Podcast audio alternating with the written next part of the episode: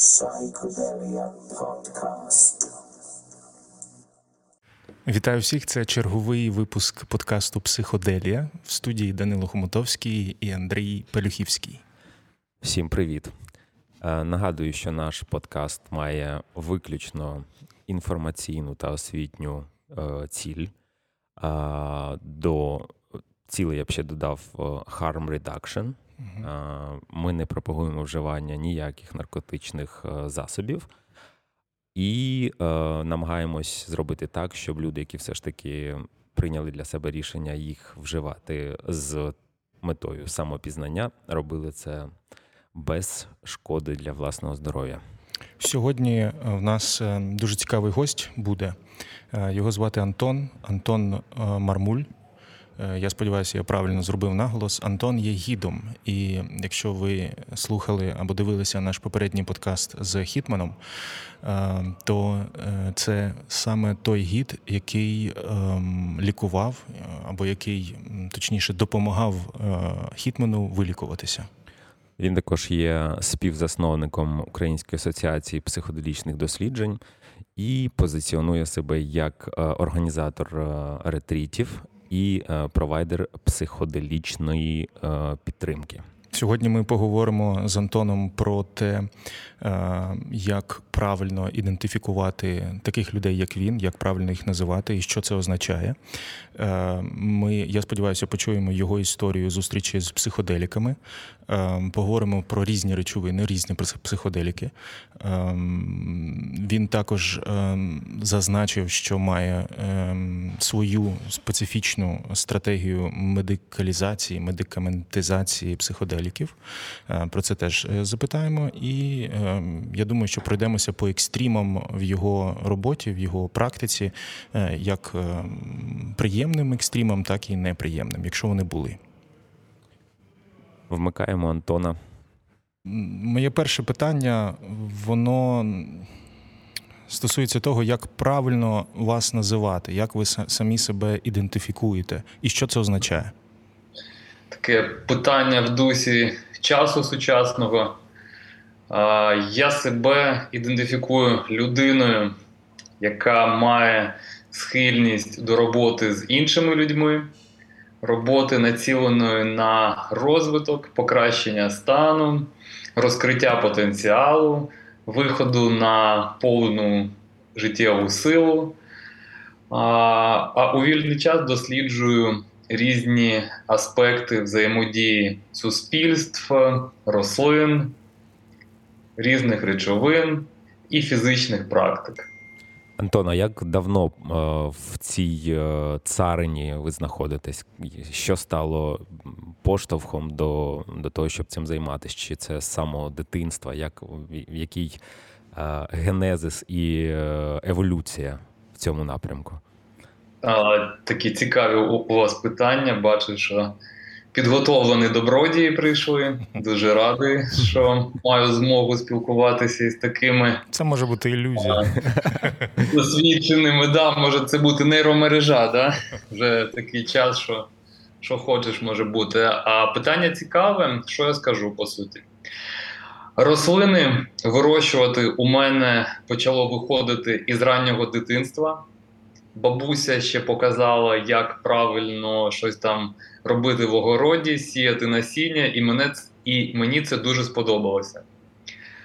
Росло завжди, причому вона казала: ти знаєш, воно якось росте в тебе завжди. Не у всіх проростає одразу все, а у мене ну, якось виходило.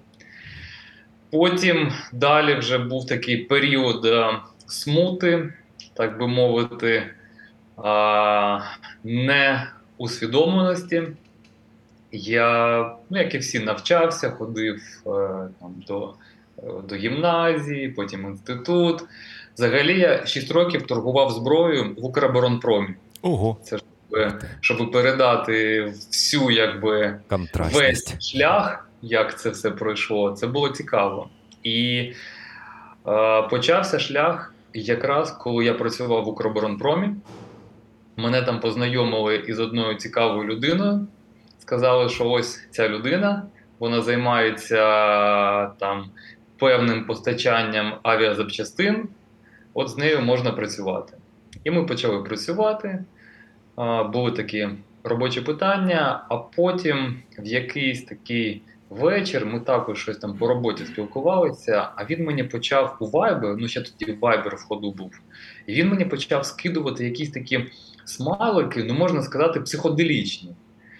І і я спитав його, кажу: слухай, а що там, п'ятниця вечір, ти десь там занурився у пригоди? Він каже: Да ні, ти знаєш, я якби дуже спокійно ставлюся до цього. Навіть коноплю дуже так якби спокійно використовую дуже дуже рідко. Але каже: люблю гриби. Такий цікава, цікава інформація, дякую, що поділився. І він продовжив, каже: ми раз на рік збираємося на полянці, такі полянці халявині під, під Києвом. І там робимо церемонію таку раз на рік ось для себе, близьких друзів. Якщо хочеш, ми тебе запросимо наступного року, бо то вже така була осінь пізня, холодно, не доголяла. І якось так сталося, що із того часу у нас повністю обірвалося спілкування. Не було взагалі ніяких приводів спілкуватися щодо робочих моментів. Але коли прийшла весна, цей пан згадав, написав, каже: пам'ятаєш, ми там був у нас план, хотіли на полянку, ось ось ми якби тут. Якщо хочеш, пішли з нами. І Цікаво, я перед тим перечитав е, пару книг від Карлоса Кастанеди. Угу. Там дуже цікаво розповідалося про всі такі шаманські пригоди. У ключі ну, якби, відкриття свого сенсу існування, нашого стосунку до природи, такого поширення світогляду. І мені цікаво було, тому що виглядало воно дуже якби так makes е, sense. І коли коли людина запропонувала, мені стало цікаво, і він мені ще порадив прочитати книгу, і я її а, дуже часто раджу людям, і зараз радий, що маю змогу сказати це на таку широку аудиторію, широкий загал. Це книга Тімоті Лірі Психоделічний досвід. Одна із таких перших книг е, по темі культури психоделічної, яку я прочитав, і, і мені дуже якось стало ну, якби зрозуміло, з першого разу зайшла книга. Прочитав її, і потім ми таки поїхали на на ту полянку. Там ми зробили досвід психоделічний. Це було потужно, то було дуже потужно. 5 грамів із першого разу. І, знаєте, я там побачив, що можна обирати, що робити в цьому житті, яким чином свій час життєвий інвестувати. Побачив, як карма працює, колесо карми. І мені стало трошки не по собі, що я проводжу там 8 годин на день в офісі компанії і торгую зброєю, підтримуючи насильство, війну на цій планеті. Побачив цей такий спільний зв'язок е, нас не як окремого такого панівного виду на цій планеті, а побачив себе, людину, частину світу, частину природи, частину планети побачив, що ми всі, якщо так сильно задуматися, дійсно брати і сестри, і це не питання релігії, це питання логіки.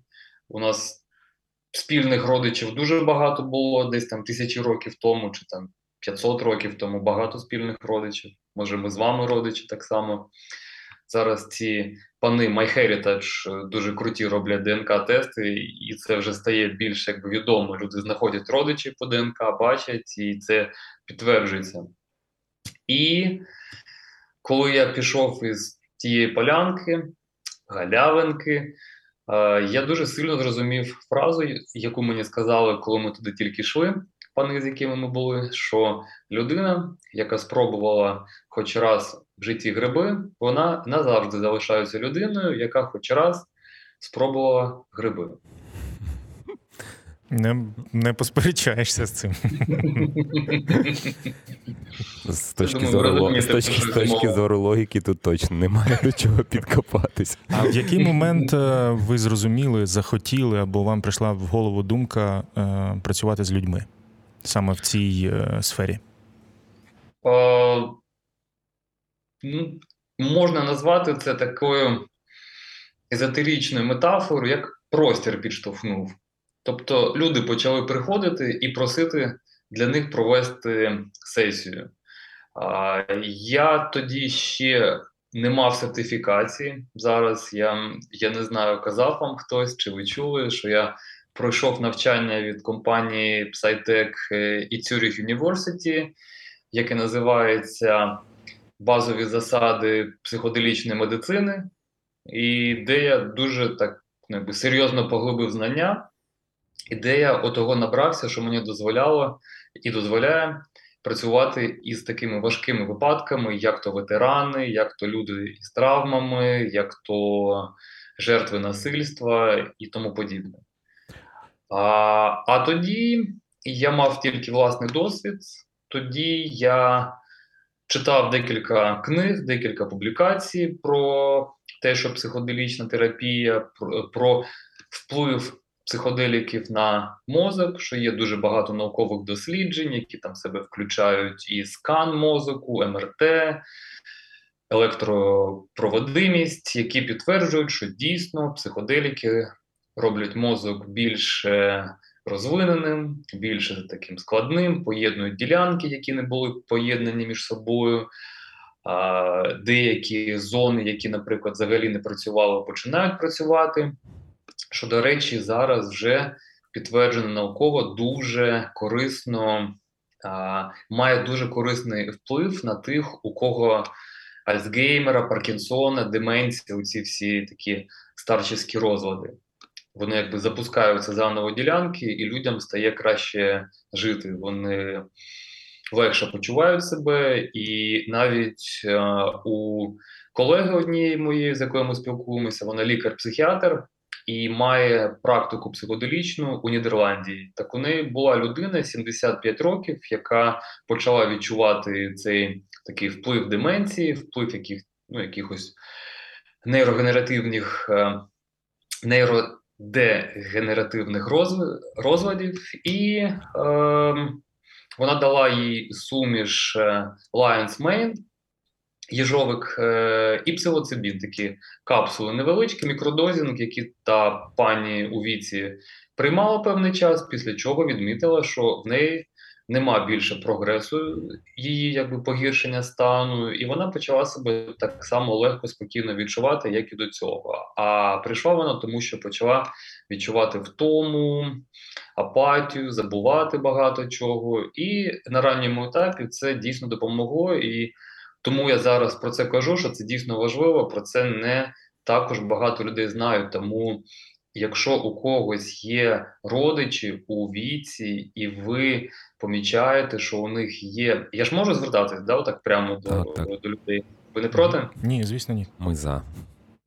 Дякую. І то, якщо хтось отаке помічає у своїх е, бабусь, дідусів, мам, тат, е, що вони губляться у просторі, вони починають забувати ну, такі факти, якби такі, знаєте, очевидні. А, То треба звертати на це увагу, по-перше, і, і по-друге, єдине те, що реально покращує стан, тому що ліки, які зараз існують, вони роблять покращення на рівні похибки статистичної. Тобто навіть під час під час досліджень вони показують такий самий результат, як і арт-терапія, як і рухи, фізична активність, тобто приймати те, що те, що радять, ну, якби лікарі в таких випадках, воно ну, якби і коштує багато, а ефект такий самий, як ну, як музику прослухати людині у віці. Тому а факти кажуть, що правильно підібрана доза природних компонентів псилоцибіну і інших е, видів грибів, які стимулюють роботу мозку, вона покращує стан, причому причому помітно.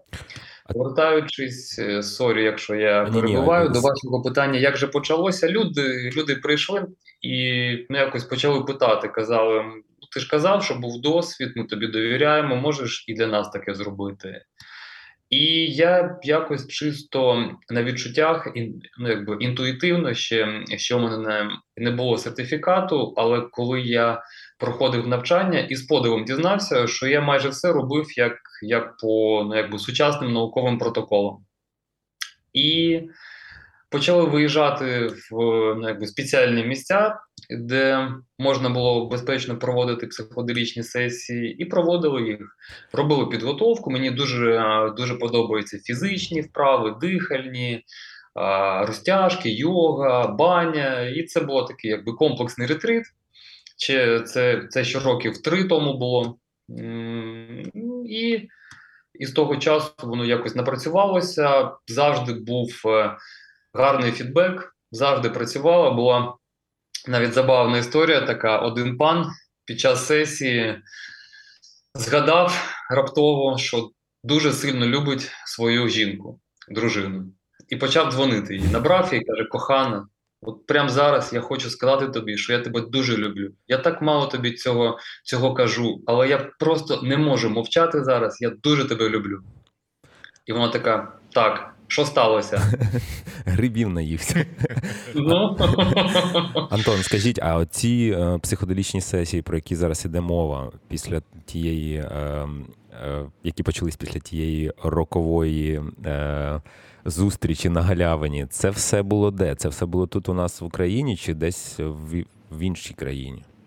Так, я якби не хочу приховувати. Я дуже якби відкрита пряма людина. Це було в Україні. Тобто, ви після цього, після цієї ініціації стали, можна так сказати, андеграундним е, гідом е, тут у нас в Україні. Але лише 5 чи 6 років по тому, після того мого першого досвіду, у мене ще пройшов певний життєвий шлях, е, де я вийшов із роботи в Укроборонпромі, пішов звідти. А, Пройшов інший шлях життєвий. Певний час займався активізмом із легалізації медичного канабісу. Я все ще є радником голови нашої української конопляної асоціації Саші Чижова.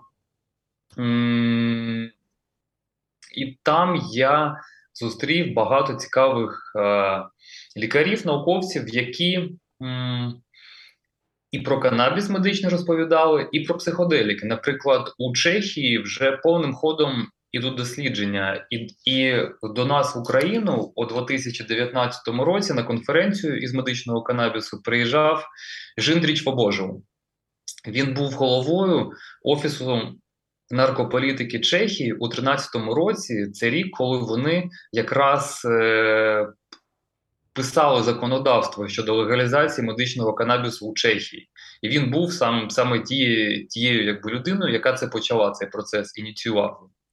І він прилітав до України. Ми з ним познайомилися. Я тоді займався, брав участь в. В організації конференції і запрошував іноземних спікерів. І він був таким таким спікером, який, коли приїхав, розповів дуже дуже багато про Чехію, що у них нема проблем з медичним канабісом, нема жодного зловживання. Взагалі каже, менше проблем, ніж нам навіть здавалося, коли ми все писали. І ми почали спілкуватися з ним. І якось я до нього полетів е, у Чехію на зустріч, де він мені розповів, що вони, окрім канабісу медичного, зараз активно досліджують саме псилоцибін. І от таких багато випадків вони мене стимулювали до того, щоб дізнатися, почати читати більше. Ну, у мене добра англійська, мені дуже повезло, я я її там якось вивчив свій час. І в англійському просторі більше більше набагато інформації про психоделічну терапію, про протоколи використання, яким чином робити це безпечно, яким чином потрібно підготувати людину, як це робиться так, щоб людина досвід отримала, а не просто картинки подивилася. Ну і вже після того воно якось так пішло масово. Багато людей почали звертатися, тому що. А, сучасний формат існування суспільства він ну, якось постійно наражає людей на травми, на якісь такі стресові ситуації, які важко пережити, якщо не бути підготовленою людиною.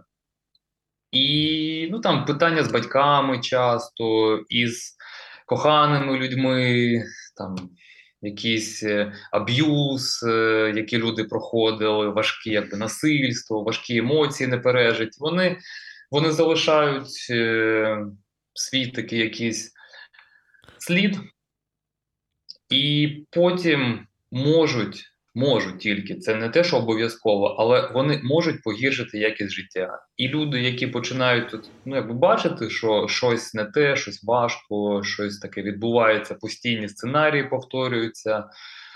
А, Комусь комусь якби стає цікаво, що робити з цим, і інколи вони приходять до мене, питають, що робити. Ми з ними сідаємо, спілкуємося, дивимося і а, робимо разом такий висновок, е, чи має сенс робити психоделічну терапію, чи можна обійтися просто якби психотерапією, там йогою, медитаціями, дихальними вправами, які так само потужно працюють. Тобто е, я схильний до, до того, що, що всі речовини.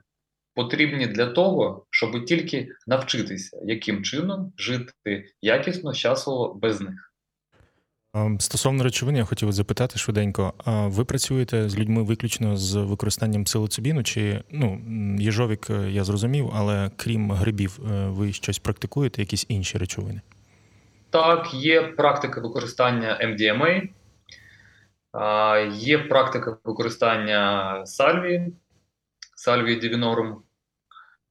І е, я маю досвід особистий із DMT чистою формою DMT.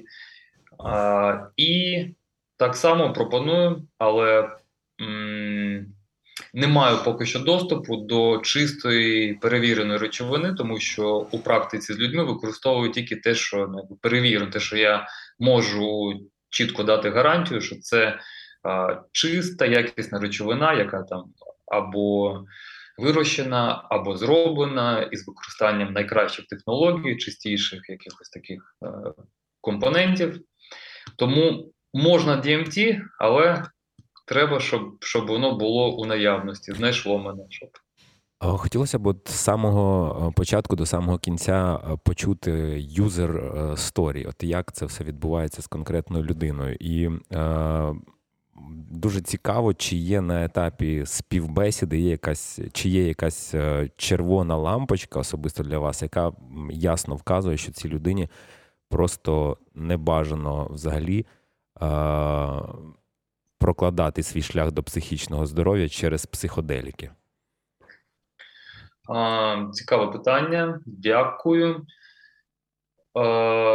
User experience виглядає таким чином людина відчуває, що хоче змін в житті, що вона вже бачить якісь такі певні точки росту. Я не кажу проблеми, тому що я вірю в те, що якби формулювання вони мають значення, і тому у мене нема проблем. У мене є завдання, точки зросту, досвід, виклики. І ось коли коли хтось бачить, що у нього є якісь такі точки зросту в якійсь е, сфері життя в певній, е, і і ця людина хотіла би їх пропрацювати швидко, ефективно. Uh, і вона якось ну, якби змогла вийти на мене, тому що у мене нема реклами в інтернеті, я не ну, не пишу ніде, знаєте, тих анонсів, публікацій, приходьте до мене. Тут якби це я, я, я вірю в те, що ті, кому потрібно, вони знайдуть. Вони прийдуть, знайдуть, хтось їм розповість, хтось там поділиться поділиться досвідом своїм. А якщо І... прийдуть ті, кому не потрібно? Поки що тако, такого не було. Якщо прийдуть, я я буду радий розповісти окремо вам про ці про ці випадки, але із огляду на те, що було, поки що приходили тільки ті, хто, хто вже був готовий, кому дійсно цікаво дізнатися про себе більше поглибити якийсь свій такий контакт е, із самими собою, або коли вже є такі певні травми, ви, ви вже записували історію про Стаса Хітмена.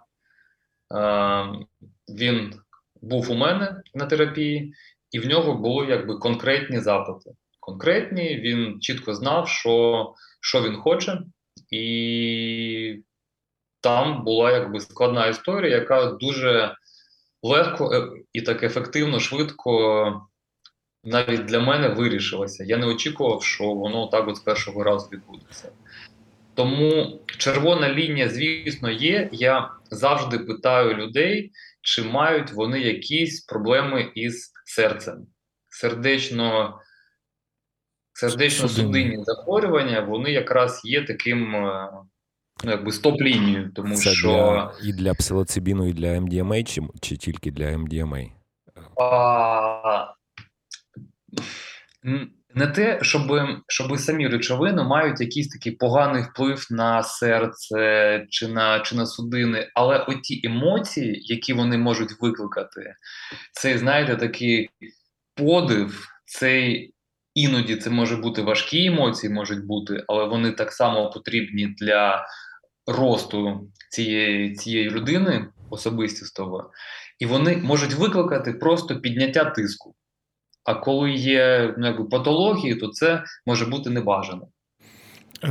Перед тим мене коротке питання, просто мучає досі з початку нашої розмови. Все ж таки, як вас правильно називати? Сітер, терапевт, е, психоделічний терапевт? Як Гайд. От, як давайте, щоб ми зорієнтувалися?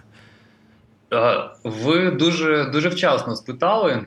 Я про це думав нещодавно і прийшов до висновку, що мені подобається, і воно якби повністю відображає те, що відбувається. Це провайдер психоделічної підтримки. Окей. Е, Як провайдер психоделічної підтримки, як ви. Е, розумієте, за, за допомогою чого і як, е, якій людині, яка речовина або які речовини, в яких пропорціях треба запропонувати. От на прикладі на, на прикладі Стаса Хітмена ем, він до вас прийшов, і просто наскільки я е, розумію, то глибокий ПТСР, ем, який можна в принципі побачити в його історії, е, зараз активно досліджують і і пропонують в Америці, принаймні е, в США, лікувати за допомогою MDMA. І те, що ви запропонували йому пройти псилоцибінову сесію, для мене було трошки несподіванкою. І От мені цікаво, як саме ви приходите до, до того чи іншого рішення стосовно речовини. А... Конкретно у цьому випадку я згадав е, факти відомості, те, що у Канаді зараз і вже десь там два роки тому зробили таке виключення, те, що люди, які хворі на ну, такі важкі термінальні хвороби, вони мають змогу запросити псилоцибінову терапію, саме псилоцибінову. І також я е, якось дізнався, що там дають 7 грамів псилоцибіну, тобто такі дуже великі дози. І провівши аналогію із досвідом такої якби важкої втрати, важкої травми і ПТСР військового, саме важкого стану такого, я прийшов до висновку, що оце якби потужне занурення в себе, яке дає псилоцибін, плюс він дає так само людині пропрацювати питання смерті роблячи відношення до смерті більш якби легким, позитивним. Нема того страху, жаху, те, що нам знаєте, наганяють по ну, там, телебаченню, фільмам, чи ми бачимо на наших, наприклад, похоронах сучасних, похованнях сучасних, де люди там просто такі влаштовують драми, придають, падають в оморок. А, Чому? Не знаю чому, тому що це процес, як як на мене, взагалі такий природній, органічний, ти пожив певний час, потім, будь ласка, передай своє тіло землі, планеті. Грибам. Воно потрібно далі. Так, там є якби певні живі живі істоти, які будуть ним харчуватися. Все, такий цикл. І оце якби питання смерті. Я якось зрозумів, відчув, що що це може бути вирішенням для військових, які пережили втрати. А Стас мені розповідав, що у нього померло дуже багато друзів, загинуло на війні. А, І тому те, що були питання втрат, питання важких травм. І чесно скажу, у мене тоді просто не було чистого перевіреного MDMA в доступі. Тому я не міг запропонувати йому MDMA. А а потім, через певний час після після псилоцибіну, коли доступ з'явився, ми таки таки зробили з ним ще ще і MDMA-терапію. Вона була дуже легка, тому що маленька кількість була, але вона так само відкрила розуміння, що можна любити, а не хейтити. Ну, якщо коротко. Я так розумію, що ну, в будь-якому разі першим етапом є якась е, співбесіда, де так. ви знайомитесь з людиною, і в результаті розумієте, чи, чи той ви спеціаліст, який може надати їй кваліфіковану допомогу. Після цього от мені дуже цікаві якісь такі навіть дрібні технічні моменти, просто теж е, знайомий з літературою. Е, чи рекомендуєте ви, наприклад, своїм, до речі, як називаєте їх клієнти чи пацієнти, чи учасники Уча... учасники, учасники. своїм учасникам підготовитись до цієї сесії за допомогою дієти, за допомогою якихось е, очисних процедур? Чи чи це так. Чи це ну, якщо е, продовжити? Чи це відбувається, ну скажімо так, без, е, без такої підготовки фізіологічної? Я пробував і без підготовки, і з підготовкою мабуть, як і все в житті, коли ти добре підготуєшся, то воно якось і легше, ефективніше проходить. Оте саме можна віднести і до психоделічної терапії. Можна і без підготовки зробити сесію, і буде ефект. Але якщо перед цим мала місце підготовка якісна, то буде набагато глибше, Е, мен, менші шанси, що виникне якась така турбулентність, важкі емоції, тому що людина чиста, підготовлена, у неї по тілу питань менше. Я якось е, прийшла така практика цікава, не знаю, чули ви чи ні. Правило, тренажер такий правило. правило. Щось таке, щось досить е, агресивне вирівнювання хребта, мені здається, вірно чи ні? А, Дивлячись, е, хто майстер правила, тому що це просто інструмент, і як його використовувати, це вже питання техніки майстра. Мені повезло, у мене не було такого, знаєте, щоб ну, сильно там такого важкого досвіду, агресивного із правилом. У мене цікава майстер Людмила. Вона у нас в Україні єдина така майстер правила жінка. Потім вже вона там кого, когось навчила, з'явилися її учениці, а, і вона мене познайомила із правилом. І я побачив, що сама практика правила, вона, по-перше, дає людям більш поглиблене, поглиблене відчуття власного тіла. А що це таке? Чи можна могли б розказати? Так. Це прийшло до нас від козаків, від наших е, пращурів, які а, почали, вони знаєте, ну там їздили багато на конях, е, важку цю зброю носили на собі, і тому вони рано чи пізно поч... починали відчувати проблеми зі спиною. Нічого диски, нічого не змінилося з тих з тих пір, нічого так, не змінилося. Дійсно, так. І вони почали один одного розтягувати. Вони брали так за руки за ноги, чотири людини ставало і розтягували п'яту людину. Ну, Просто брали в руки людину і тримали, щоб вона під вагою тіла власного витягувалася ота спина, вирівнювалося все. Потім обличчям вниз, обличчям вверх перевертали. А потім вони побачили, що все ж таки є такий певний ліміт по силі людей, як вони можуть тримати скільки, і почали прив'язуватися дерева ставити, прив'язуватися якимись такими ланцюгами чи мотузками до дерев і витягуватися в такі якби площині горизонтальні. І під вагою тіла, під дією е, сили сили тяжіння витягується тіло дуже так органічно, дуже приємно, і такі розкриваються місця, які важко розкрити там йогою, пілатесом, TRX.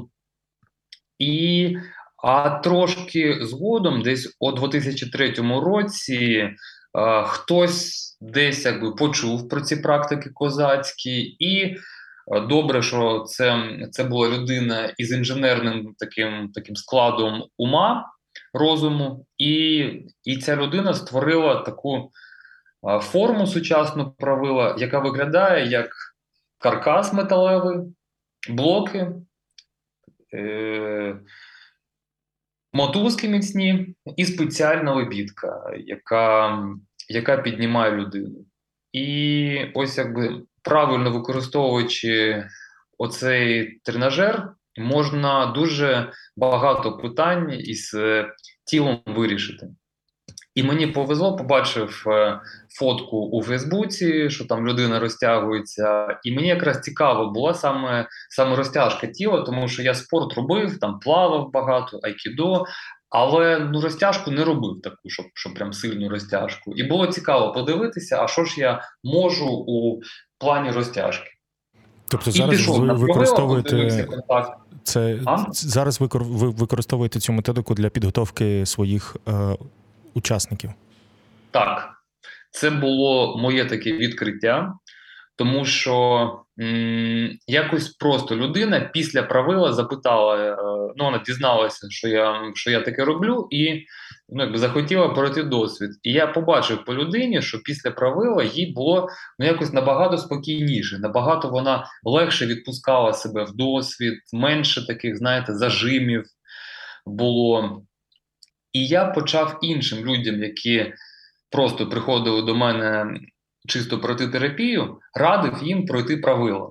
І вони проходили, приходили в сесію, і вони казали, дійсно відчувається в тілі легкість, менше оцих, знаєте, спазмованих зон таких, якщо я я не знаю, як, які у вас якби рівні пізнання різних речовин, але буває, що в тілі відчувається на якомусь етапі такі зажими, спазми, там хочеться якось легти, або або масаж, або або розтягнутися. Так ось я знав про це, тому що відчував це на це на своєму прикладі про тіло. І щоб тіло вже було таке, якби розтягнуте. Зараз використовую правило. До мене приїжджають я я зараз в Іспанії, а, і люди приїжджають сюди, проходять правило, що в мене є такі цвяхи, полежати на них і постояти. Це також дає такий новий рівень відчуття власного тіла і взаємодії із болем. Потім людину менше ну, якби, лякає біль взагалі. І потім ще дієта обов'язкова це така веганська рослинна їжа корисна дихальні практики, медитації, йога, ходимо на море. Скільки по часу це займає Бо для одної людини вся історія? А, Ну, є, якісно, це вже коли коли ну, хоча б хоча б 5 днів. Якщо людина приїхала із таких важких умов, наприклад, приїжджають люди, які вигоріли емоційно на роботі. От вони де там працюють, у них вже нема сил. Вони там якби довго знаходяться, нічого не не подобається вже їм, робота не не приносить задоволення. І вони приїжджають, і ми з ними 5-7 днів проводимо таку поглиблену роботу. Це одна-дві людини максимум, поки що беру. Ну, щоб щоб знаєте, якісно віддатися процесу і повністю приділити увагу.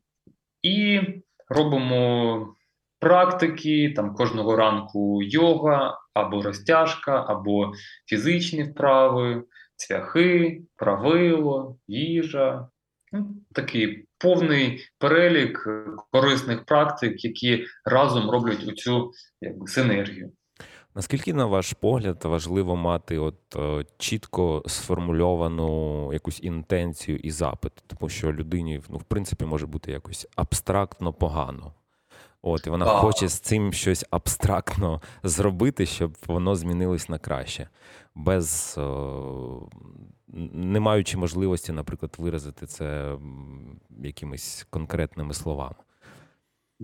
Дякуючи такі такі власні цікавості, я поки вивчав той курс від Цюріх University, університету Цюріха, я дізнався, що дуже часто психоделічна терапія поєднується максимально корисно, ефективно із такою практикою психотерапії, яка називається ACT – Acceptance Commitment Therapy. Терапія прийняття е, і ну, якби, готовності змінювати щось. Це така нова модальність, вона базується на КПТ-підході, когнитивно-поведінковій терапії. І там дуже така проста, чітка, знаєте, методологія, яка каже, що для того, щоб людині жити якісно наповнено, їй потрібно знати, для чого вона живе, що вона хоче після себе залишити, яка її ціль, яка мета, які цінності в цієї в цієї якби, людини при поході до цієї мети. І мені стало цікаво, я я там скачав собі книги з Амазону, прочитав їх, там прям ціле ціле руководство було, керівництво по акт. Воно мені дуже сподобалося. Я раджу людям, хоча б є є така базова книга, називається Happiness Trap, е, Пастка щастя. І і ця книга, вона як в доступі, Amazon, можна скачати. Рут Харріс написав е, в цій книзі дуже класно описуються такі принципи, базові принципи акт, які кожен може використовувати у своєму житті, навіть не проходячи психотерапію. І вони якраз полягають у тому, щоб мати конкретне розуміння, для чого жити. І от так само в терапії потрібно а, чітко розуміти, для чого її робити. Тому що це потужний досвід, це дуже таке сильний вихід за межі комфорту, і бажано, я я завжди якби на цьому наголошую, що потрібно мати розуміння, для чого ми це робимо. Що що, що там треба, що ми чекаємо від терапії. І це це ми проговорюємо і на зустрічі, якби такі попередні, чи на чи під час там переписки листування, і перед і перед самою сесією я ще раз підіймаю питання, навіщо людина прийшла у, у цю сесію, у терапію, що вона хоче отримати. Тому що а, без запиту конкретного терапія, вона просто перетворюється на таке, знаєте, вживання, щоб подивитися картинки, красиву природу, яскраві кольори і все. А коли знаєш, що робиш, то воно якби і робиться ефективніше. Я розумію, що після цих п'яти днів е, підготовки власне відбувається сама сесія. Вона відбувається вночі, в день. От давайте вже перейдемо до самої сесії. Цікаво дізнатися якомога більше деталей про сам Знаєте, процес. Таким підходом то вже треба треба документалку знімати у стилі Vice, просто брати Ми камеру, робимо, тільки... приїжджати і просто показати, як це працює, тому що важко описати словами те, що виходить е, за межі якби формальної лексики. Але я спробую. Я спробую. Після п'яти днів, в рамках точніше цих п'яти днів, воно зазвичай відбувається десь на четвертий день, щоб у нас ще був день. Ну я я тому саме казав, що 5 днів це ну ну така мінімальна кількість, тому що дійсно маловато часу. От 7 днів тиждень дуже більше часу, і щоб чому чому потрібен час? Для того, щоб залишити пару днів на те, щоб людина побула із цим новим станом у а, тому місці, де вона є, ну як в ретритному простірі, безпечному, екологічному, а, дружньому. І і не поверталась одразу у своє якби звичне середовище тому що вона ж там якби отримала досвід негативний. Вона вона приїхала із е, того місця, де їй стало стало некомфортно. Чому? Ну, ну вже різні причини є для цього, але все ж таки саме занурення у нову атмосферу воно має ну, якби ви знаєте, подорожі вони також мають дуже дуже якби терапевтичний вплив на людей. Вони розширюють свідомість, е, розширюють якби світосприйняття, культури, інші показують, і все це якби залишається завжди у досвіді тих, е, хто, хто цю подорож зробив. А робимо ми частіше, як завжди, точніше, роблю в день. Окрім сальвії, сальвія робиться вечір, тому що світло ну там якби заважає світло під час сальвії, а під час е, псилоцибінових сесій роблю в день, тому що, по-перше, прихильник сонця. По-друге, я не хочу, щоб у людини збивався ритм сну, тому що сонце також така, знаєте, корисна практика. Дуже часто приїжджають, до речі, люди із порушенням сну. Вони якби по цьому починають помічати, що щось не то. Порушення сну це такий е, засіб нервової системи показати, що щось щось не так. Якби Зверни увагу, щось щось якби відбувається, на де треба вже якісь якби заходи вживати. Добре, коли люди розуміють це, а не починають просто пігулки шукати снотворні, снодійні. І е, тому я роблю в день, щоб люди могли потім виспатись добре. Скажіть, будь ласка, чи яку участь ви приймаєте в безпосередньо під час подорожі, під час тріпу?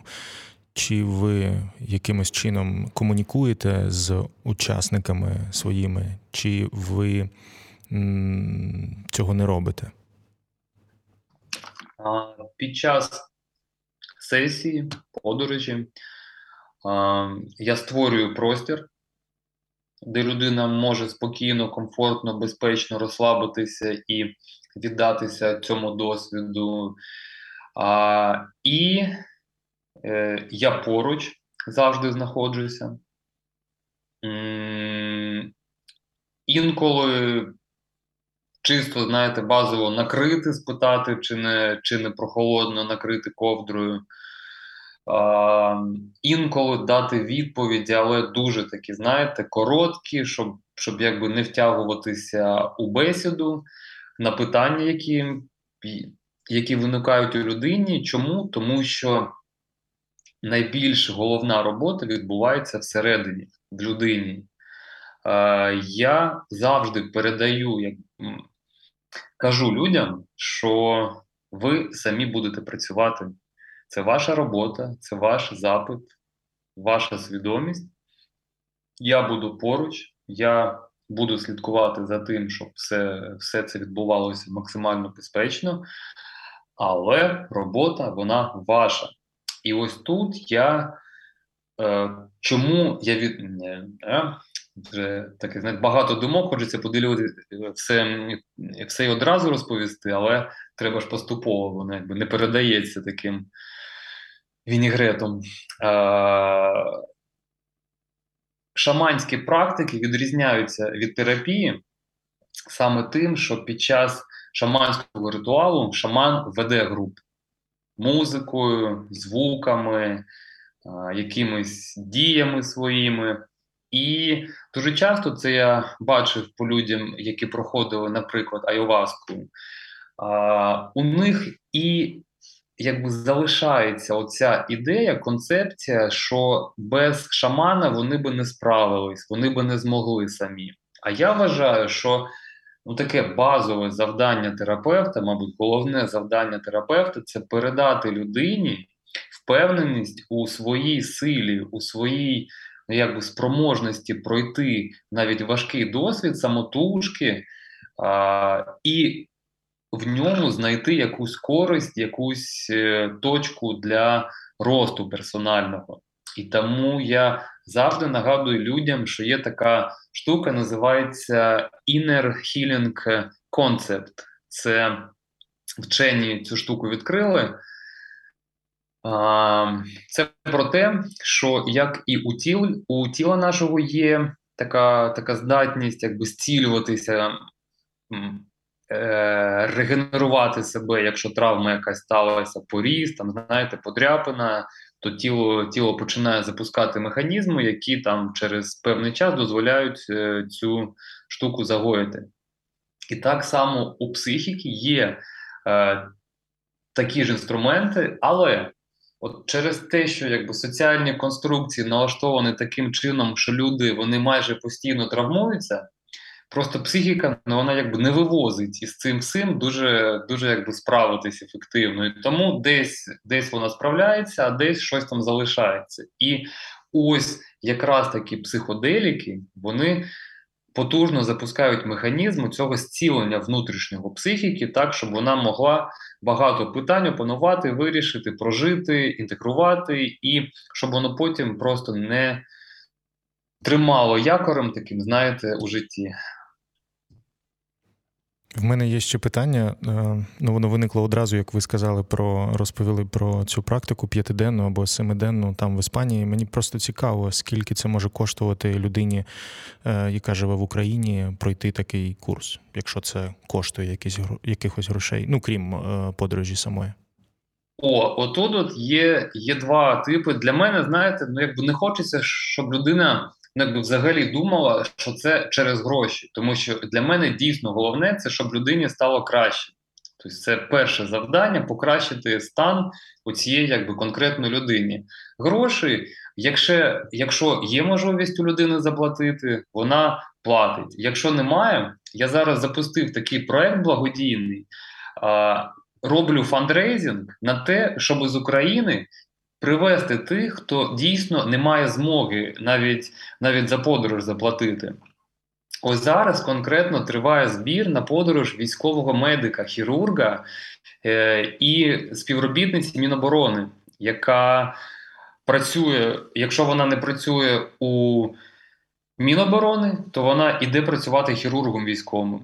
Якщо ні, то якби навпаки. І у неї завжди багато роботи, завжди велике навантаження, і ви самі розумієте, робота військового хірурга зараз, що, через що вона проходить.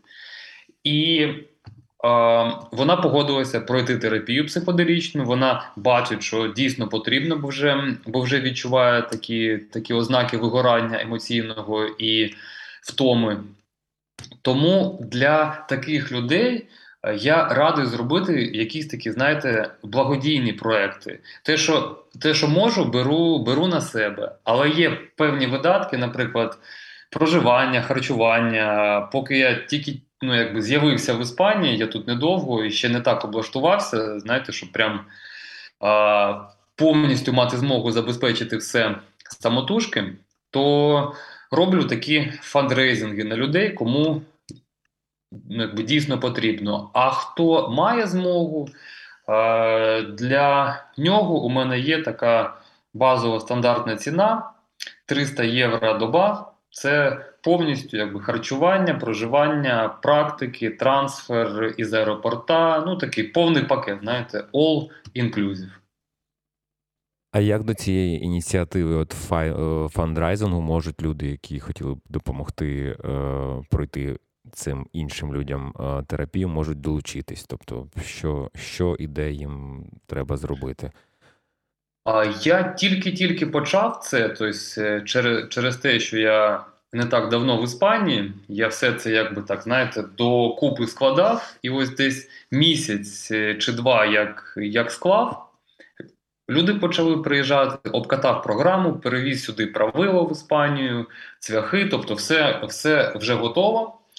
І я тільки-тільки запустив цей цей фандрейзинг зараз існує у вигляді тексту у мене в Телеграмі, де є якби опис, що це, кому це, навіщо. І там є оця банка, реквізити банки Монобанк, куди куди можна скинути грошей. Антон Мормуль в Телеграмі, правильно? А, Так, ну у вас є. є а, У Телеграмі я собачка Unbiasing. Unbiasing. А ми це напишемо... bias, як ці рамки, знаєте, мозкові рамки, і un – це вихід за рамки. Unbiasing. В. Але я думаю, що я ну ми ж ми ж е, із кимось із вас спілкуємося в Телеграмі. Я скину. Так, так, і а ми ви, в дескрипції. І ви можете передати, додамо. якщо є цікаві люди. Я буду радий, коли коли, люди, коли людина сюди приїде, я все зроблю красивий такий, знаєте, репортаж покажу, як це відбувається, щоб вже далі люди розуміли, про що іде мова конкретно. І а, я бачу у цьому реальну користь, тому що дійсно не всі в Україні можуть можуть собі дозволити таку терапію, а вона їм дуже потрібна саме зараз, у цей час. Там не через рік, не через два, а ось прямо зараз. Так, це зараз дуже актуально. І я думаю, що кінець цієї user story – це інтеграція якась після, угу. після сесії. Ну, дуже часто людям хочеться прямо під час сесії почати розповідати, що вони відчувають, що бачать, як вони це е,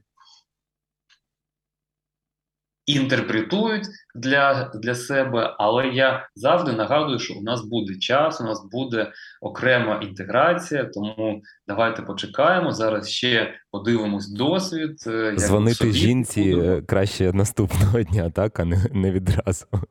Так, так, бо ну краще, краще просто побути із цим.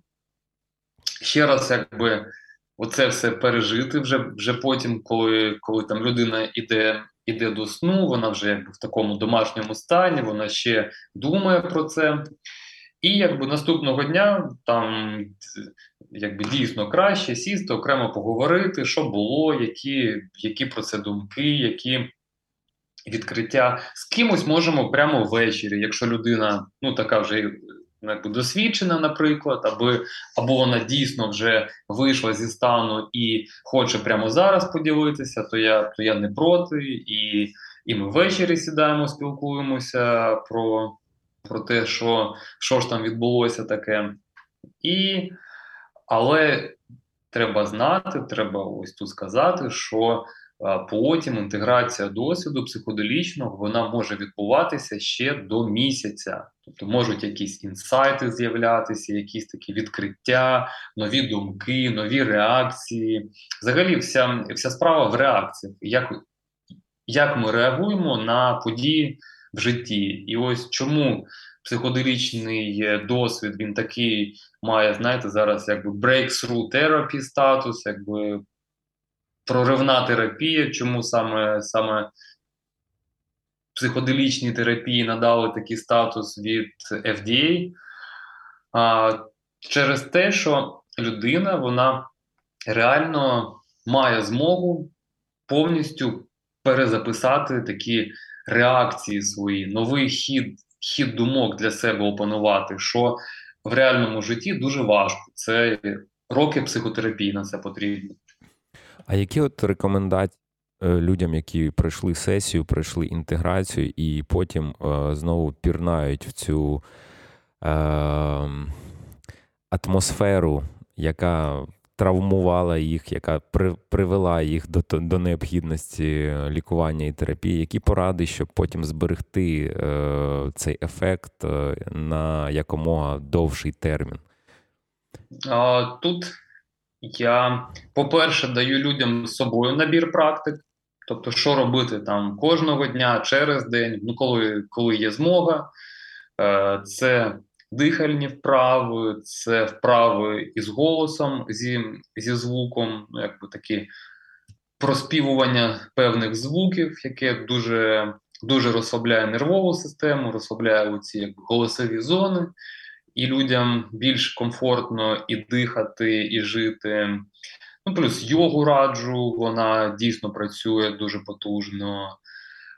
Про, Просто фізичні вправи робити це також корисна практика. Там дома віджимання, присідання, розтяжки. Можна дуже багато чого зробити прямо вдома, без того, щоб йти там до зали, шукати якесь обладнання.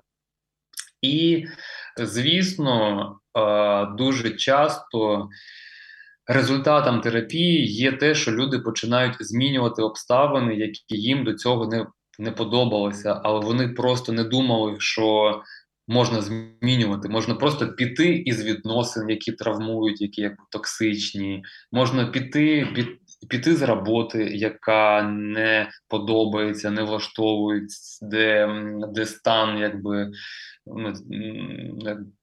як як ця атмосфера відносини з колегами не подобаються. можна почати харчуватися здоровою їжею і через певний час себе краще відчути, тому що організму не буде потрібно витрачати багато енергії на переварення їжі, яка ну, якби така некорисна для тіла.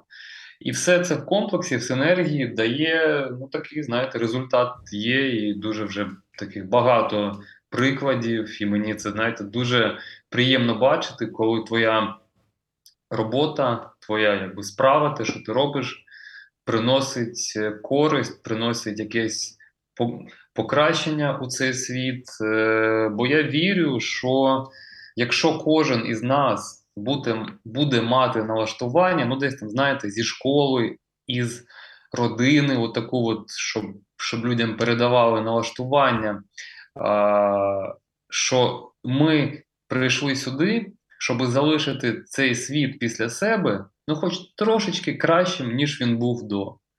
І ось коли всі будуть мати отаку думку всередині, я думаю, що це дійсно спрацює так, що цього. Е, мало хто на це чекає навіть. Цікаво вас слухати, і я хочу проанонсувати, що ми сьогодні ще запланували поговорити про вашу стратегію медик. Е, медикаментизації, так Медик, би мовити, медикалізації медикалізації психоделіків в Україні, і також е, запланували спитати вас про екстріми в роботі, е, якби які вверху, які внизу. Але перед цим мені дуже хотілося поділитися з вами своїм досвідом і спитати вашу думку стосовно цього. Коли вийшла історія з Хітманом Станіславом про його досвід лікування психоделіків, психоделіками. Е, я цю історію в декількох словах описав і виклав на Фейсбуці, і з'явилися серед моїх знайомих е, психотерапевтів люди, які досить. Е, ну, обережно, так би м'яко кажучи, ставляться до всього цього. Скоріше навіть виступають на боці того, що краще все ж таки працювати за допом... ну, з власним тілом чистим, не використовуючи жодних речовин. І ґрунтується ця позиція в тому числі на тому, що всі ці речовини вони і так, якби наше тіло виробляє ці всі всі ці речовини, так чи інакше. Е, Ну, якісь нейромедіатори, да, які з'являються, або які діють, або які приймають участь у метаболізмі. Мені цікаво, е, якби якби вам е, така позиція зустрілася десь в я не знаю, на, на теренах соцмереж або в принципі в житті. Як ви би на такі аргументи відповіли?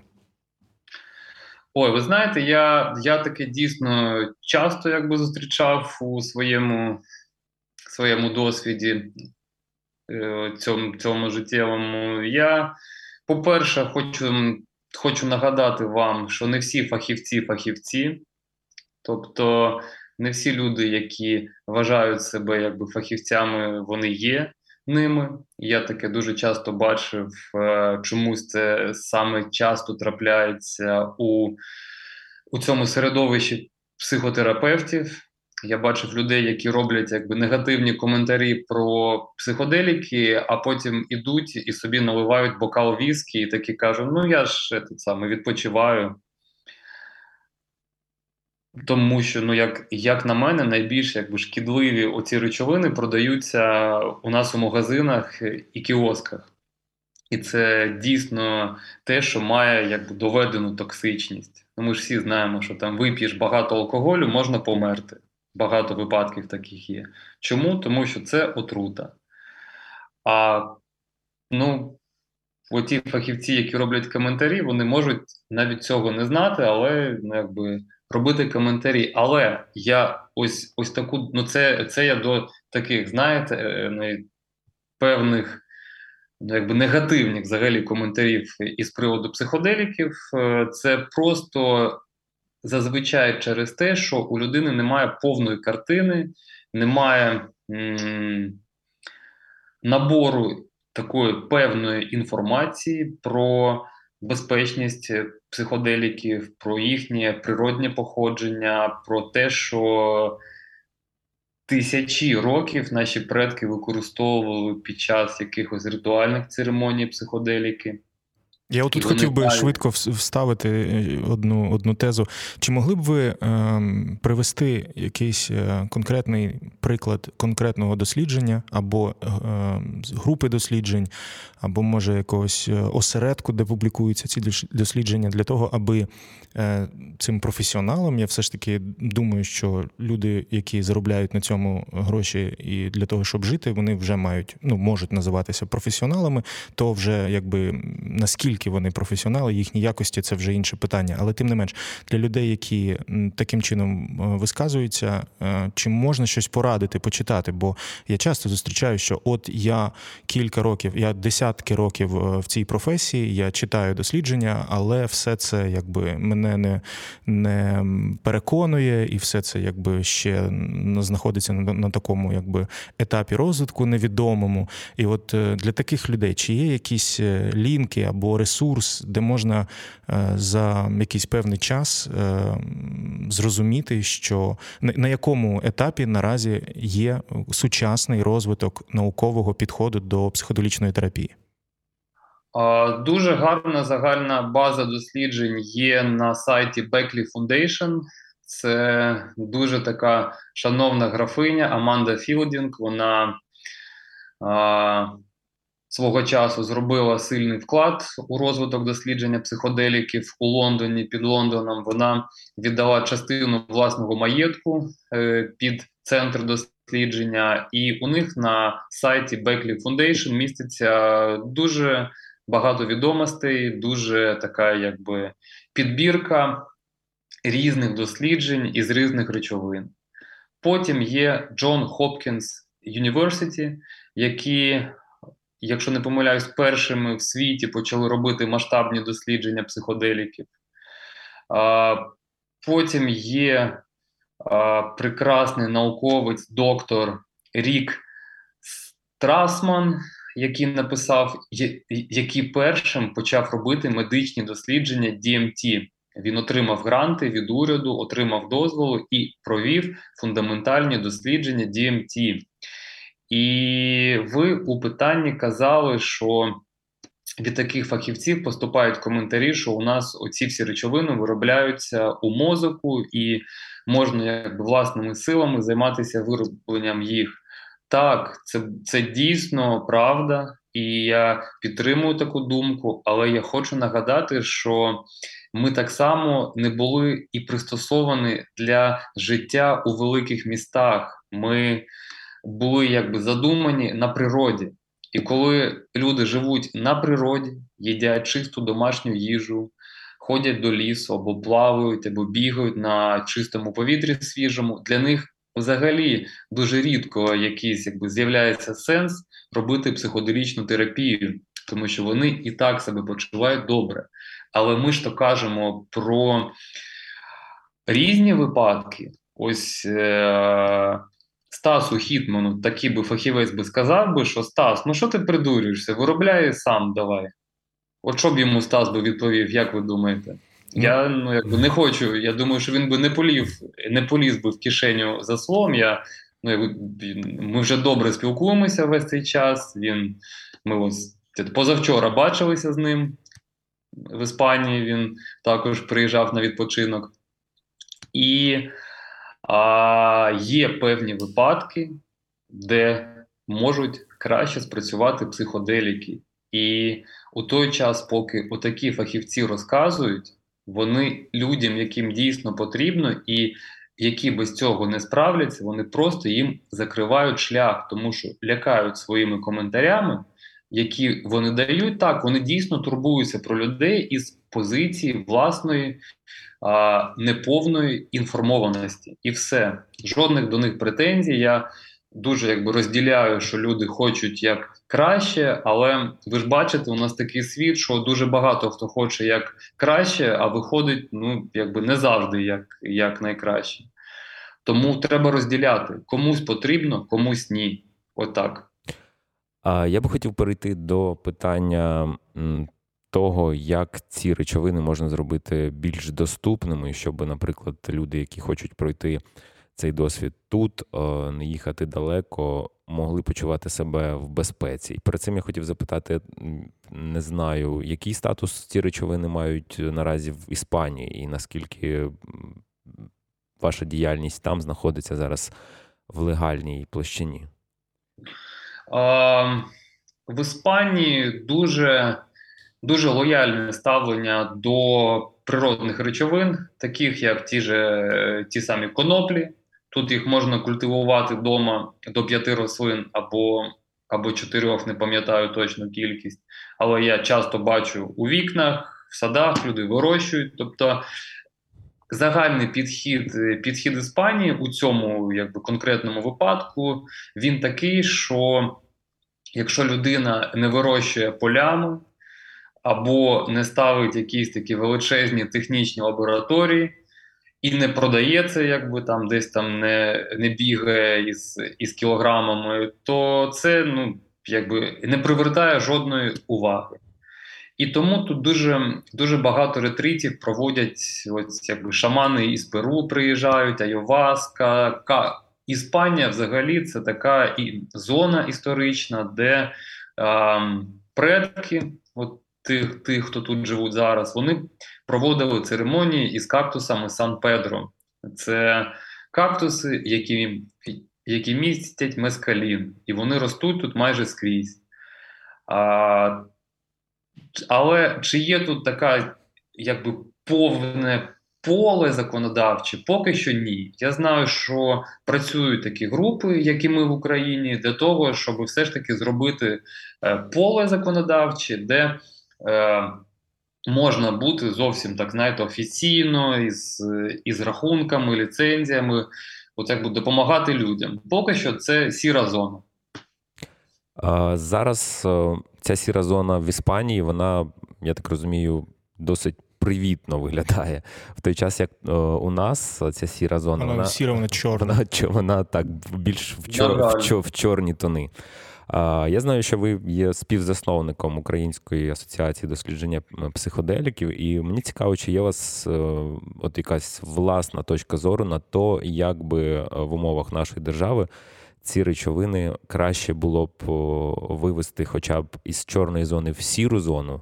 Можливо, поки що про білу не будемо говорити, а от надати їй статус е, речовини, за яку людина хоча б не потрапила за грати, якщо в неї знайдуть в кишені чи в хаті на не знаю, там на підвіконні? Так. Питання дуже слушно, і ну, якщо раніше там хтось хтось міг сказати, що це не на часі, то, на жаль, цей час настав. Тому що від того, як швидко і як е, професійно це питання зможуть запровадити законодавці, наші українці, чи, чи вони дослухаються до фахових спільнот, залежить реально самопочуття багатої кількості людей. Тому що я знаю і приклади із канабісом медичним, де просто ветерани починали для себе вирощувати, тому що вони якимось чином дізнавалися від своїх колег з Америки, ветеранів, що ну там прості були були такі фрази, що типу, ну що ти бухаєш? Візьми коноплю, вона ж краще набагато, спокійніше буде і комфортніше для тіла. Ну нема токсичності. Я знаю багато випадків, коли у нас в Україні ветерани вирощують для себе, діляться, і вони дійсно відмічають корисний вплив е, на їхнє самопочуття. І так само психоделіки. Так само психоделіки, вони вже у мене є низка, стаж ж не не якби один ветеран, який був у мене. У мене була низка ветеранів, людей 4-5 ще. І вони всі показували позитивний якби, відгук, позитивний ефект отримували від психоделічної терапії. Інколи, інколи, до речі, ви питали, які саме речовини. Я забув додати, що я інколи додаю під час сесії із псилоцибіном олію із канабісом, із коноплеєм. Я сам її варю спеціально.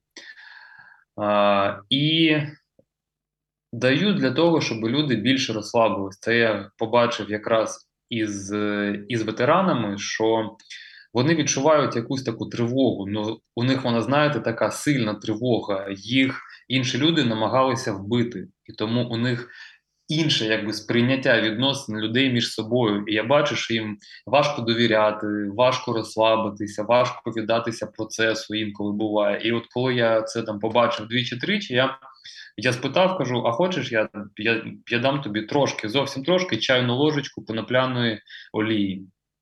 Такого. Вона має такий загально розслабляючий ефект, і, і є дослідження наукові, які підтверджують ефективну синергію коноплі і психоделіків, тому що конопля має нейропротекторні функції, вона якби захищає мозок від перенавантажень а, і так само розслабляє.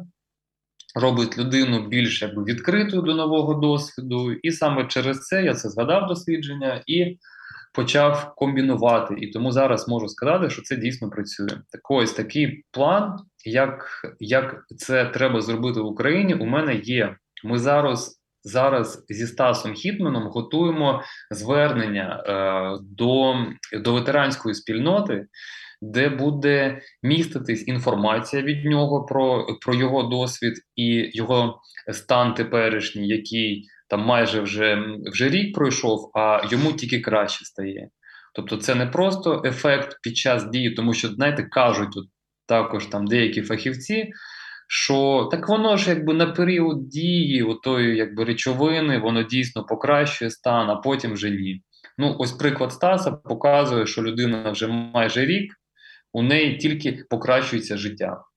І хочемо зараз е, попередньо зробити інформацію серед спільноти ветеранів і військових, набрати бажаючих, тобто мати конкретних бажаючих дані їхні імейли, хто ем, хто хоче, готовий пройти таку, ну, якби потенційно пройти терапію, тому що поки що в Україні ми не маємо змоги провести її легально. Але ми можемо запросити таких людей, наприклад, в іншу країну, де це можна спокійно провести.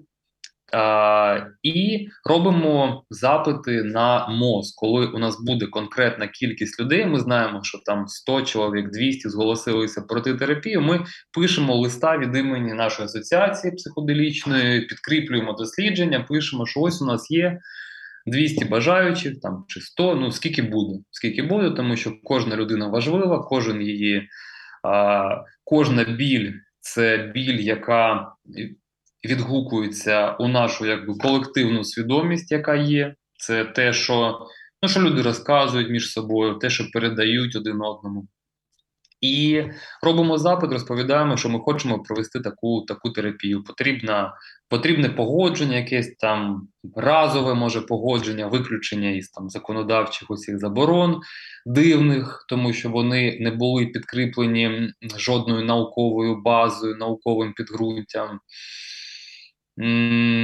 Коли коли робили заборони, взагалі оці ну, ці переліки складали заборонених речовин, тоді ж е, вчених не питали. Немає жодного якогось підтвердження наукового. Це було чисто, чисто рішення групи політиків.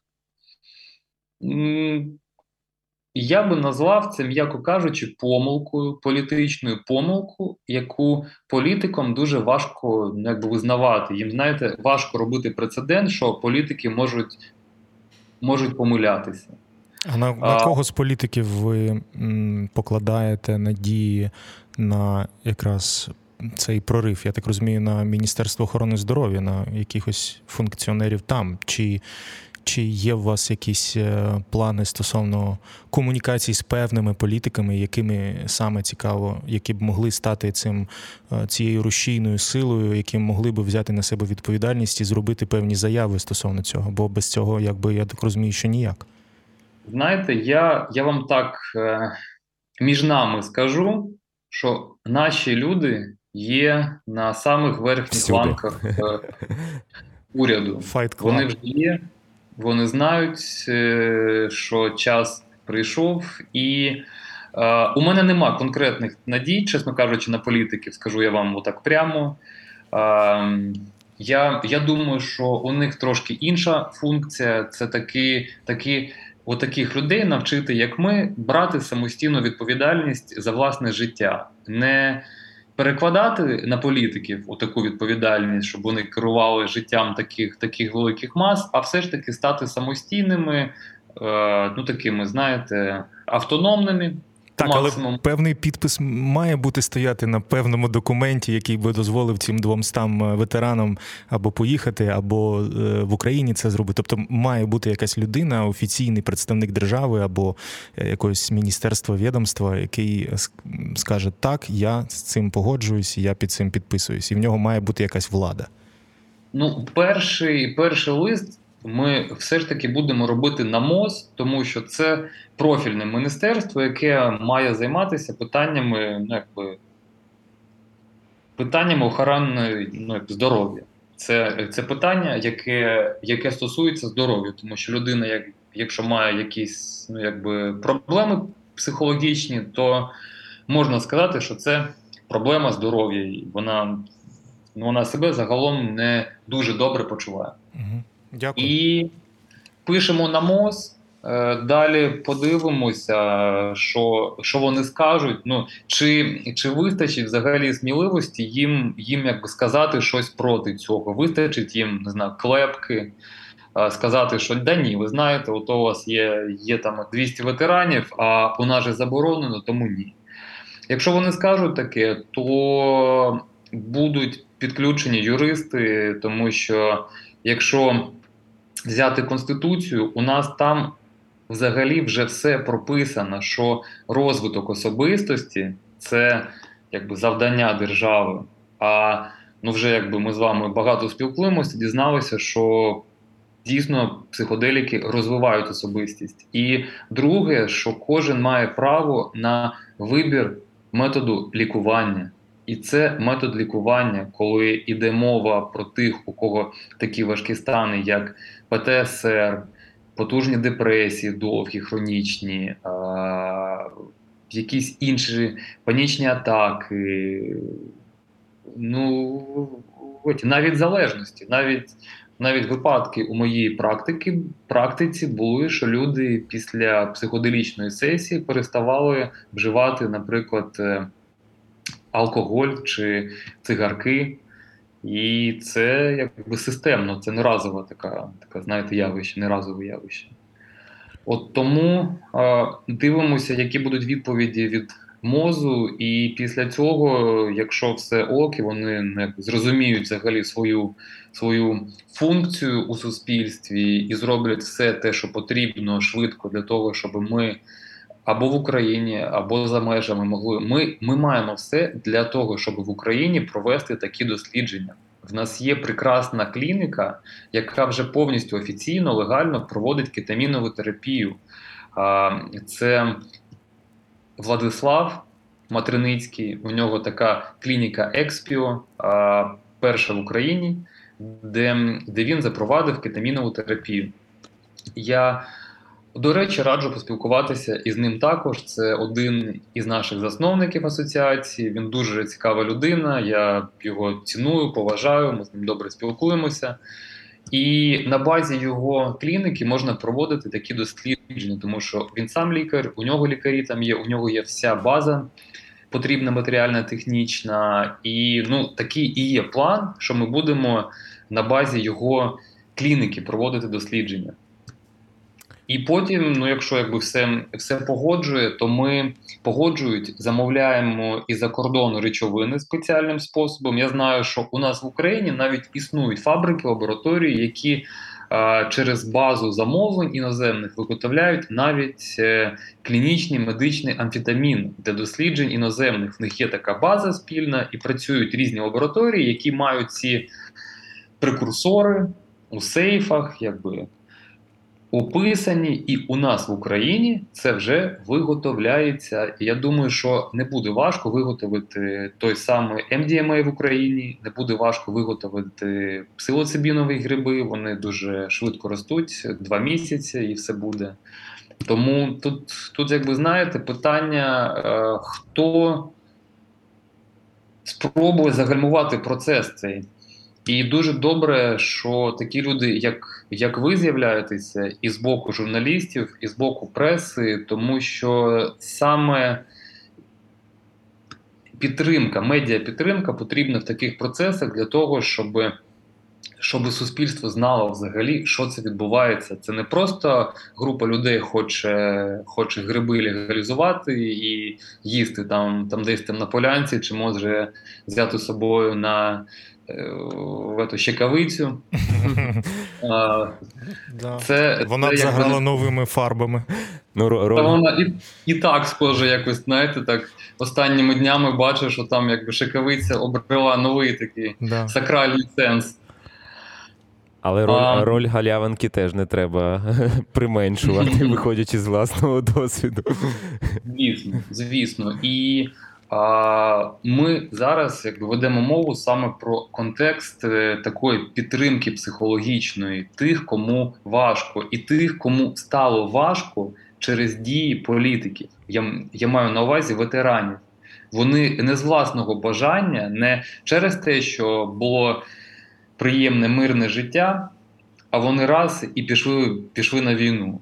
Це до цього довела якби от, от вся ця політична доктрина суспільства. Те, що ну, навіть важко починати цю тему, тому що коли ти бачиш, що вся проблема у такій маленькій кількості людей, які які не можуть вирішити питання, окрім як війнами. Я у цьому, як ну, представник суспільства, чесно скажу, що я не бачу сенсу у війнах. Я не підтримую війну, не хочу, щоб її фінансували із наших податків, не хочу, щоб зброю накопичували із наших податків. І якщо б можна було якось якби заборонити, наприклад, коноплю, псилоцибін, DMT, ЛСД, МДМА, то я думаю, що так само можна заборонити і війни, тому що вони більше шкоди несуть, більше людей вмирає.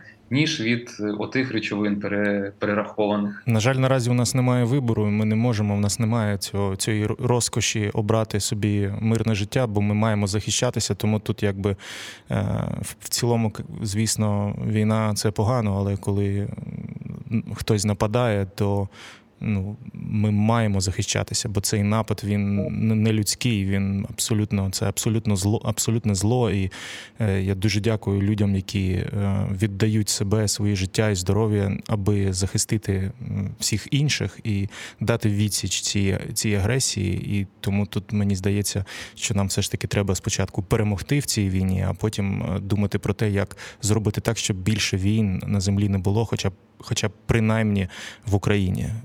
Ну а Повністю в ідеалі всюди. Повністю погоджуюся у цьому у, у цьому контексті. І я думаю, що вже після цього, що люди побачили зараз, тому що оця війна вона стала такою, знаєте, публічною в Телеграмі.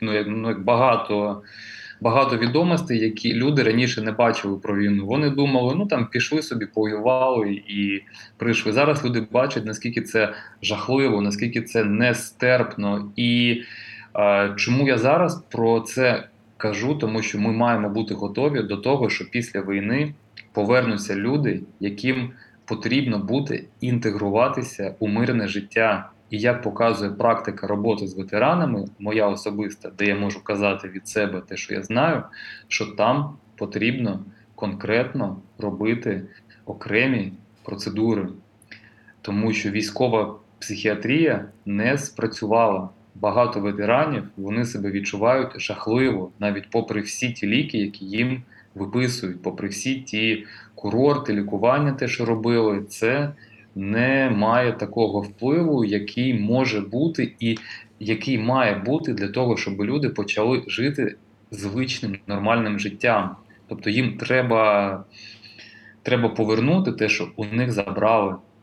І і для цього потрібно легалізувати психоделіки і їхнє медичне використання фаховими спеціалістами, які знають, що роблять, е, як як це вірно зробити, і і це питання, ну як як на мене, дуже актуальне саме через те, що ми ще поки що не не всі наслідки війни зараз відчуваємо. Це буде багато років потім. І чим ми краще підготуємося зараз, і чим у нас будуть кращі засоби терапії будь-якою. Я кажу зараз про те, що не потрібно обирати, потрібно мати весь перелік, весь такий, е, ну як би правильно сказати, арсенал засобів терапії. І якщо є хоча б маленька вірогідність, що психоделічна терапія допоможе ветеранам, потрібно мати її на озброєнні, кажемо такими, знаєте, політичними метафорами.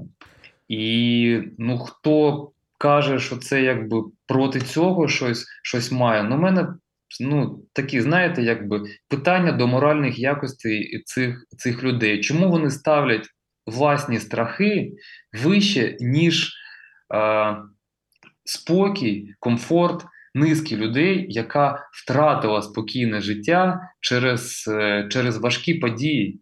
І я бачу таку, знаєте, велику місію у тому, щоб щоб відновити життя тим людям, які постраждали від війни, від оцього насильства, цієї хвилі, яка яка якби захопила планету. Це хвиля насильства, яка як цунамі, десь вона починається потрошку, а потім вона росте, росте, і вже якби на якомусь етапі не можна зупинити.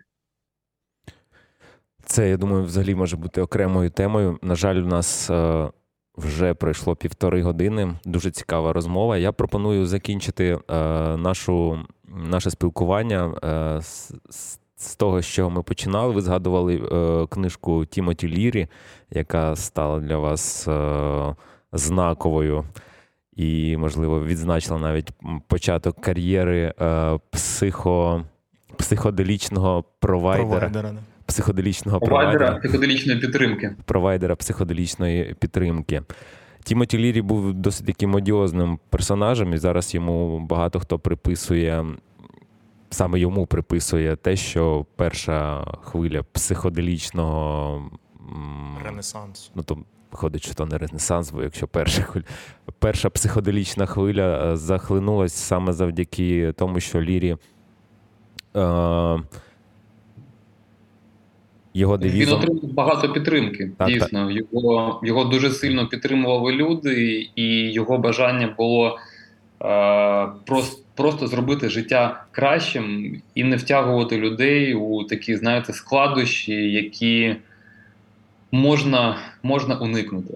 Але він це таке, знаєте, робив дуже сміливо на свій час, і, і тоді не було вільних медіа, тоді не було соцмереж, і тому його просто подавили, закрили, заборонили психоделіки. Чому? Ну тому що люди почали задавати не дуже зручні для політиків питання. От я якраз хотів про це і запитати під кінець, що е, зараз. Коли відбувається цей психоделічний ренесанс, може піти не так, як як відбулось тоді в 70-х е, роках? Ну, ви знаєте, ну Хіба що нас нас всіх посадять, але тоді ми просто зберемося всі разом в іншому місті, місті, і так само там буде цікава тусовка гарних таких відкритих людей. А, Я думаю, що вже нічого. Через те, що тоді не було наукових досліджень, таких потужних, знаєте, сканування мозку, МРТ, оці.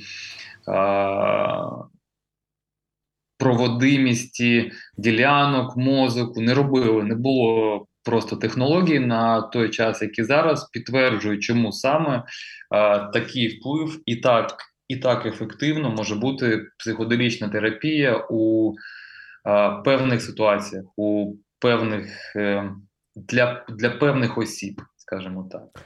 І вже це ну, важко спинити. Ніяк, мабуть, не спиниш те, що дійсно на користь людям.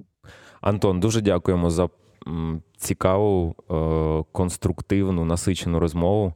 Ми бажаємо вам е, успіхів е, в практиці. Бажаємо, щоб якомога більше людей змогли за допомогою ваших скілів повернутися до нормального життя. І е, дуже дякуємо за, за те, що робите сьогодні. І сподіваюсь, будете робити ще дуже довго. Так, Сподіваюся, що зустрінемося і поговоримо ще про щось. Hasta luego. Дуже дякую вам за те, що ви робите. Це дуже важливо. Це така, знаєте, місія, те, що ви робите. Я дуже ціную вас, і мені так само приємно з вами спілкуватися. На все добре. На все добре. Дякую, до Адіос. Psychedelia Podcast.